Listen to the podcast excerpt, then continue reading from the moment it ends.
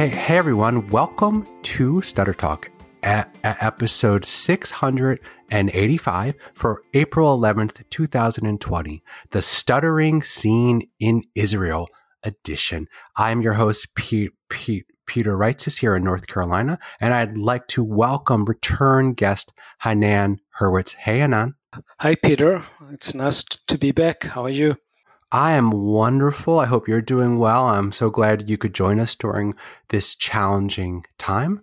Hanan Hurwitz is an electronics engineer, an independent quality management consultant, and presently the executive director of the Israeli Stuttering Association, which we will refer to sometimes today as is it AMBI or AMBI? Um, AMBI. AMBI is fine. AMBI. I guess in I guess with the Hebrew pr- pr- pronunciation, it would be AMBI. Mm, excellent. And when people think of stuttering and Israel, they think of Hanan. He's too modest to say so, but that's the truth. He makes stuttering support possible in Israel. Uh, can you tell us what town or city you're you're in right now? Sure. I live in a town called Ra'anana. It's a little bit north of Tel Aviv, um, maybe 20 minutes, half an hour drive north of Tel Aviv in the in the Sharon area of Israel. So, so where do you fall? Uh, I'll just start with something fun. Folks are always arguing if it's better to live near Tel Aviv or live near Jerusalem. Where where do you fall on that? For me personally, I prefer to live nearer to, to Tel Aviv. Um, you know, I guess it's a cultural thing. It's, I guess uh, what's what's more important. I like living nearer t- to the beach. Um, I like going to the beach, especially with my son. Um, and yeah, it's it's a cultural thing. Excellent, excellent. And one more fun question before we dive into stuttering and some COVID 19 stuff. For those who are going to visit Israel for the first time, what one local cuisine should they try? What's the best Israeli food? Wow, that's a really tough question, especially since I'm not much of a foodie. I mean, the what what would be um, considered local food um, is a combination of grilled meats and a wide variety of salads with hummus, with trina. These are all very, very local um, dishes. I do try to um, abide by a vegan lifestyle, so it's a little bit hard for me to be recommending eating grilled meats these days. Um, but of course, I you know um, that's that's the typical experience, and I would recommend that. Mm, sounds delicious. Now I'm hungry. uh, yeah, I didn't know you you were vegan. I'm glad I asked you that question. Uh, so, if you'll permit me, before we get into the stuttering stuff, let me just check in with how you're doing, you and the country's doing regarding COVID 19. So, just a quick intro to that. Uh, here in the States, New Jersey and Israel are often compared because they both have populations of almost 9 million people and they're both sim- similar in land size. So, right before we went on air, I checked some statistics and I see that New Jersey has about 55,000 confirmed cases of COVID 19. Israel, which is about the same size, has about 11,000 confirmed cases. And I, am wondering um, what Oh, and I also saw that New Jersey has almost 2,000 confirmed deaths, and Israel has only about 100 confirmed deaths. So the, the differences are rather striking. So I'm wondering how is Israel responding to the COVID 19 pandemic? Israel is um, pretty much under under lockdown. Um, the, the restrictions are our on our movement have been in place for a number of weeks. Uh, frankly, I don't even remember when they started. I've kind of lost track of time a bit. Um, presently, the, the, the, restrictions are such that we're supposed to only go out of our houses or apartments if we need to buy food or get medical attention, or for certain people who are allowed to go to work. Um, apart from that, we're allowed 100 meters out of our, our, our residences. That's that's that's how it is officially. Um, this this started about a week ago, I think. Before that, there were a lot of restrictions on, on movement still. Um, workplaces, oh, sorry, the amount of people allowed in workplaces um, is very restricted. It was uh, restricted to 30% of the workforce about four weeks ago, and since then it's been cut down to 15% of the workforce is, is allowed in a particular workplace. So um, they're really trying to enforce the social distancing philosophy of um, of handling outbreaks. So here in North Carolina, I, I live in Carrboro Chapel Hill, and it seems that most people, the large majority of people, are on board with social distancing. I, I, saw a news report that in a nearby town, somebody had a party and the police had to come. I don't know if they arrested people, but they had to come several times. And that's an outlier. Those stories are very rare where I live in North Carolina. Are people in Israel abiding by these uh, strict social distancing guidelines or, or, or laws? I, am not sure what they are. I think that people are abiding by them now. Mm, people weren't so much abiding by them at the start. It's a very difficult change to, for people to get their their heads around, I guess. Um, in certain c- communities, especially certain of the ultra orthodox communities, um, it was more challenging to get people to stop going to, to, to communal prayers um, and such, since, since, those are such a huge part of the community experience. Um, right now, there there was a severe, a more severe lockdown over the Passover holiday, and from what I read, there weren't any real inc- incidents of, of, of problems. In fact, um, the only the only problems are the senior politicians who broke their own laws on on social distancing. So, um, hmm. there's a real problem with the with the example being set by by leadership um, in this country and probably other countries as well.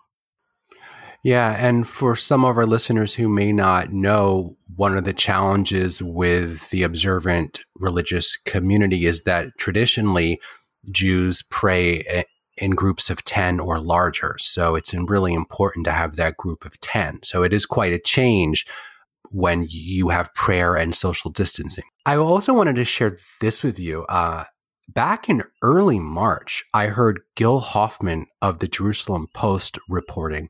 And at that time, in very early March, he reported that 5,630 Israelis had been quarantined, quarantined due to possible exposure to the coronavirus.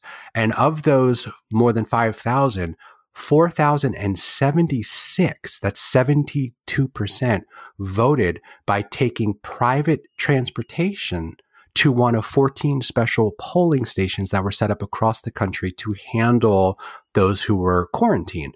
I mean, it's kind of amazing. So again, in, in a, an area the size of probably New Jersey, there were 14 special polling stations set up just for people who were quarantined so they could safely vote. And so the votes could be safely counted. And that was 72% of them decided to vote. And I just think that's amazing. I'm one, I mean, that makes me proud as a Jew to know that 72% of those in quarantine voted. Uh, and again, I'm not saying for what party. You know, this is Stutter Talk. We're a nonprofit. We're not supporting a candidate here or candidate there. But w- what do you make of that 72%? I think it's amazing.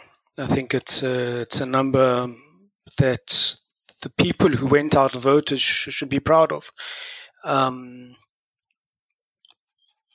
this let's let's put in context though. This is our third election in a year. The first election was um, somewhere at the beginning of April 2019, and none of the elections have, have resulted in a clear winner or a party that is really able to create a coalition that will have a, a majority. And I, I think, I don't have data, I think that most of us ordinary citizens are really tired of the political stalemate, the political inaction, um, the whole political scene, of course, and that may have um, encouraged more people to get out and vote this time around. It might have been a factor. I'm just um, speculating. Either way, I think it's an amazing number. Yeah, it sure is.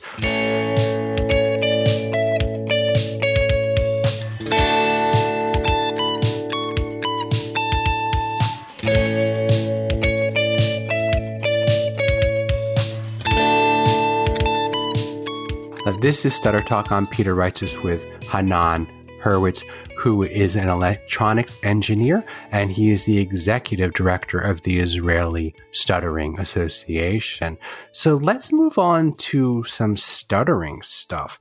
Um, now that you're social distancing in Israel, as most of the rest of the world, how has that impacted the world of stuttering support, of stuttering self help in Israel? It's been very interesting um, the, the, impact has, I feel, on on the whole, been been positive, as we we managed to to think about how we how we find opportunities in this situation, and the opportunity is is is by by having activities using Zoom or or Google Hangouts as as many as, as associations in other countries, I know the USA and, and Britain for sure have have started to use.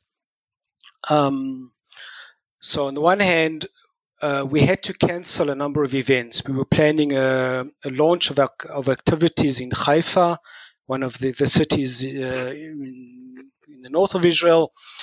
Um, we had to cancel our, our, our family day. We have a kind of a friends a friends group here in Israel. Well, our activity is based on friends of young people who stutter, and we had to cancel our, our first event of the year. It was really difficult for us to to to do that because these events are so empowering. Um, on the other hand, as I say, um, thankfully we had the sense to think about using Google Hangouts and then Zoom, and frankly, we're able to to get to far more people than we were before. If before we would have an event at a particular place, it would always be there would also always be limited participation because people have to go out and have to go to the place and if it's if um, if we're speaking about parents parents have to find a babysitter and go out it's it's hard here we having these um, events, be it uh, self-help meetings or lectures, uh, using Zoom, and we're able to to access to offer information to a, lo- a much wider population than before. So, is it true that Israel just had its first ever support group meeting for kids who stutter? Is is that correct? It's true. True that. How did that go? That's exciting. I got chills when I heard that. How how how did that go? And and it was on Zoom, right? On Zoom, right? Wow. And so and, um, yeah, yeah. I, I wasn't there because it's for kids and it was managed by two of our, our volunteers. Um, the reports that I got said it was amazing. The kids were very excited. The parents were very excited that the kids having having connection with other kids who, who stutter. And another one is planned for the c- c- coming week. So it's very exciting. So in this worldwide tragedy, um, there's been some optimism, some some growth in the stuttering world. It's it's uh, it's rather amazing. Um, to yeah, uh, it's. I'm, I'm I, sorry, I interrupted you, Peter. No, I was going to say that uh, it's interesting how you know there's a saying here in America: make make lemonade from lemons. Um, you know, you're you're you're finding some real gems, some real important things during this challenging time, and and uh, that that's exciting. What what else is going on in in stuttering so, so support right now in Israel? I heard that you guys had a series of lectures online. We're we're having a, a series of of lectures. Um, last week we had a lecture on the struggle, you know, the um, struggle part of stuttering, um, identifying, understanding what the struggle is and how it differentiates from the native stuttering this coming week, tomorrow, we're having a lecture on how the approach of the work by Byron Katie is being used and is, useful as part of our our tools in um, surviving and, and thriving with stuttering. Um, we're going to have a lecture on mindfulness, meditation, sorry, mindfulness and meditation and the relationship to, to stuttering. Following that, we're going to have a lecture on acceptance and commitment therapy and its application um, for and with people who stutter. Um, so it's for me anyway. It's exciting because it's an opportunity to really help people understand what I think are these really key concepts in in surviving and then thriving. Now, has moving to Zoom for stuttering support for now changed anything? And what I'm thinking of is this that when I went regularly to stuttering support groups in person, uh, there was, they were awesome. They were just amazing. And folks would have friendly, good natured discussions and disagreements about how to best m- manage stuttering. Uh, a lot of us wanted to be okay with stuttering. A lot of us wanted to change how we stutter. A lot of us wanted to do both. We wanted to be okay with stuttering and also work on stuttering differently or stuttering less. Um, what what what is uh, what's happening now on Zoom? What type of conversations are are y'all having? On the sessions I was on, on one of them we spoke quite a lot about the concept of self acceptance. Um, on another one, we just chatted about how how stuttering is affecting us. Um, what what comes up often are people's people's beliefs. I you know a person says I cannot do this. For example, I cannot be a salesperson because I stutter. And another belief, um, if I stutter in front of the other person, then they're not going to take me seriously. And you, and I, many of your listeners, we know we know how our, our thoughts and, and emotions uh, limit us. These these are the topics that come up in in discussion. I don't think it's very different from an in-person meeting from the point of view of the content. I I don't want to have only Zoom meetings in the future, in the post in the post-Corona world. Um, I do still want to have meetings in person because the personal contact, the, the eye contact we make, uh, our observing of each other, I, I feel is very important. So, are you seeing new faces now that st- stuttering supports on Zoom? I, I know that you've had this very important meeting for kids who stutter online. Are the adults, are new people showing up? Yes. In one of the support group meetings, we had a guy join, a guy who lives in the town of Tiberias. Tiberias is also in the north of Israel and very far from any activities that we've ever had in in person. And I was just so thrilled that he joined because there was no way that he would have access to us if it wasn't for the coronavirus and Zoom. So thank you, coronavirus, and thank you, Zoom, for that. yeah. And I, I wonder if dealing with this unprecedented, unprecedented, at least in our time, pandemic. I'm wondering if that's going to change anybody's views on stuttering and how they view their own stuttering and how they want to respond to their own stuttering. Um, ha- have you seen any change in in how people are are reacting or thinking about stuttering yet? I haven't seen any change. Um, I don't know whether I would either. Um, I'm, I'm trying to think about that. How would I see a change. Uh, um, and unfortunately, there are relatively few people who start to actually join the activities. Um, something that I'm starting to to think about and think about how we change that. A lot of people who start are still um, complain, and I understand about how how difficult it is. I'm not I'm not um, judging them in any way, and yet in our activities, we see so few people who start to actually join.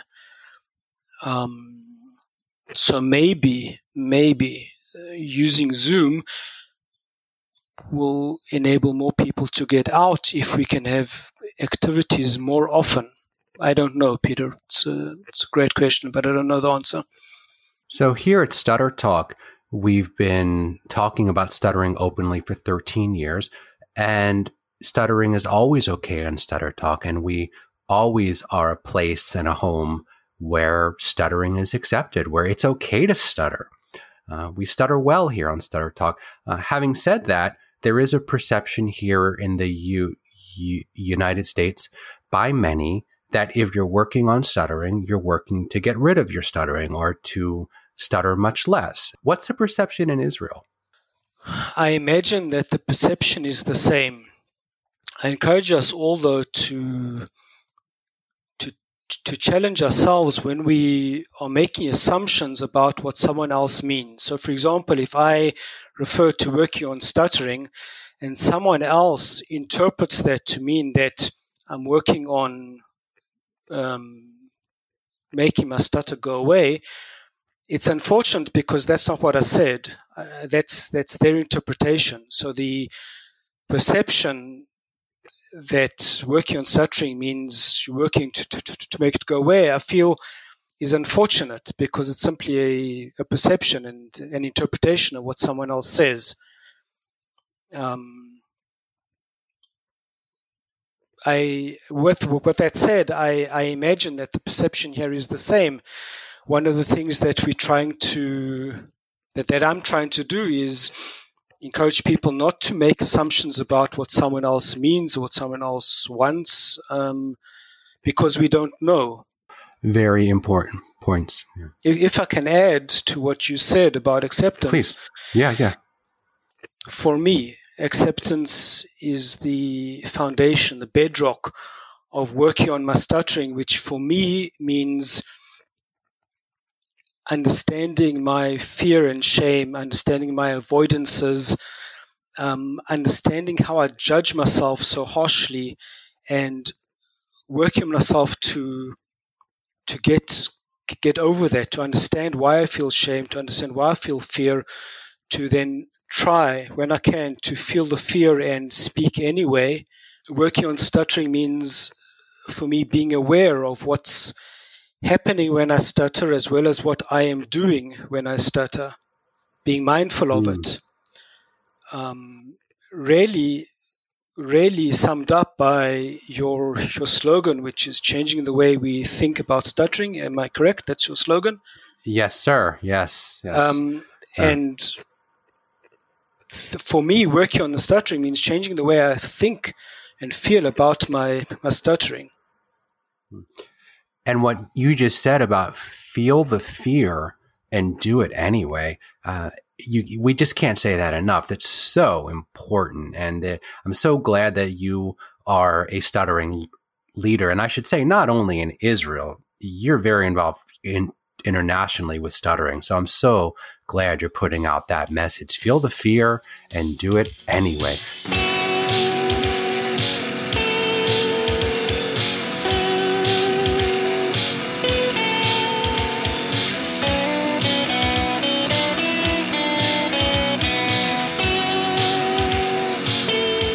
This is Stutter Talk. I'm Peter Reitzes here with Hanan Hurwitz, Executive Director of the Israeli Stuttering Association. Will you permit me just one more question? Sure, of course. Thank you. So, in Israel, military service is mandatory. So, you served in the Israeli Defense Forces uh, in the IDF. And when you were initially drafted, your medical profile was not reduced because of your stuttering. However, at a later stage, it was reduced, which may have been to prevent you from becoming an officer. Uh, and you shared with me that from your point of view, it was good that you were not made to go to the officer's course. So could you please explain this? Like, why did you feel at the time you were unable to become an officer? I was living in complete fear of my s- s- stuttering um, in complete fear of people's opinion about me.